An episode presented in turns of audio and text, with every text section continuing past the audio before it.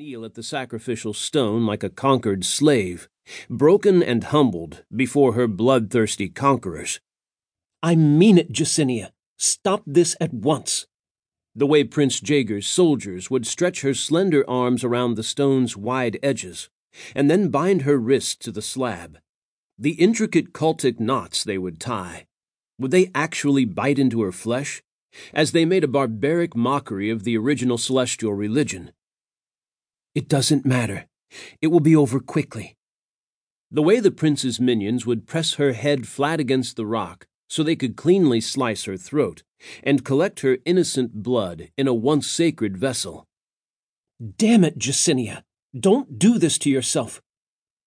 The way the males would chant and watch and cheer as her young innocent blood flowed in crimson rivers, pooling into the urn the fact that they would grow drunk on the aberrant power of her sacrifice. Stop this! Please, stop it now. All of it was beyond imagining. All of it was beyond comprehension. And she had no doubt whatsoever that all of it would be beyond her endurance when the time came. But the time hadn't come. Not yet. And thinking about it at this juncture, imagining tomorrow's wicked ceremony today, was an act of utter futility. It wouldn't change a thing. And worse, it would steal away the only thing that mattered Jessenia's last hours alive with Timaos, the man she loved more than life itself. She took a deep breath for courage. The gods will be with me, she whispered beneath her breath. Surely they will help me through this, the darkest night of my soul.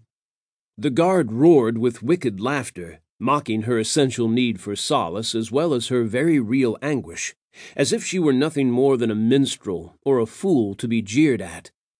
I wouldn't count on it, sweetheart, he howled. Jessenia ignored him. She smoothed out the top layer of her ruffled linen skirts, absently staring at the nearly translucent fabric. Determined to bring her thoughts to heel, she used the garment as a focal object, a mundane point of distraction, something, anything she could concentrate on, in order to escape her looming demise. She got lost in the intricate celestial pattern, so deeply embroidered in the fabric. She drifted away while counting the individual stitches, so neatly gathered along the hem, and she relinquished control while tracing the mystical lines, all in an effort to keep her mind quiet, to force her psyche to simply float away, to just let go and find sanctuary in the solace of her soul. As her fingers continued to work absently, tracing the familiar lines and angles of the garment, she had sewn this dress herself, after all. Her breathing began to deepen, and she gradually refocused her thoughts. She would not give the cruel ones her last hours. She would not yield her mind along with her body. These final moments belonged to her and to Timaos, should he ever awaken. Just then, the strangest thing happened. It was as if Jessenia's soul took flight, passing through the veil of her garment like a hawk soaring through the mist of a cloud. Although she was a child of astrology, descended from both humans and celestial gods, this was unusual, even for her kind. The hard earthen floor of the dungeon disappeared, and she found herself soaring at enormous speeds through a hazy blue gray sky. The very air around her became electrified, as if it were charged with spectral energy, inhabited by unseen ghosts, and the density transformed as well. The clouds were like thick roiling scrolls, ebbing, flowing, and unfolding in mystical layers right before her eyes. The filmy centers transmuted into opalescent hidden symbols, illuminating the sky like living glyphs that had suddenly come to life. Time became insubstantial, neither here nor there, as the past, present, and future all blended into one seamless tapestry of interwoven knowledge.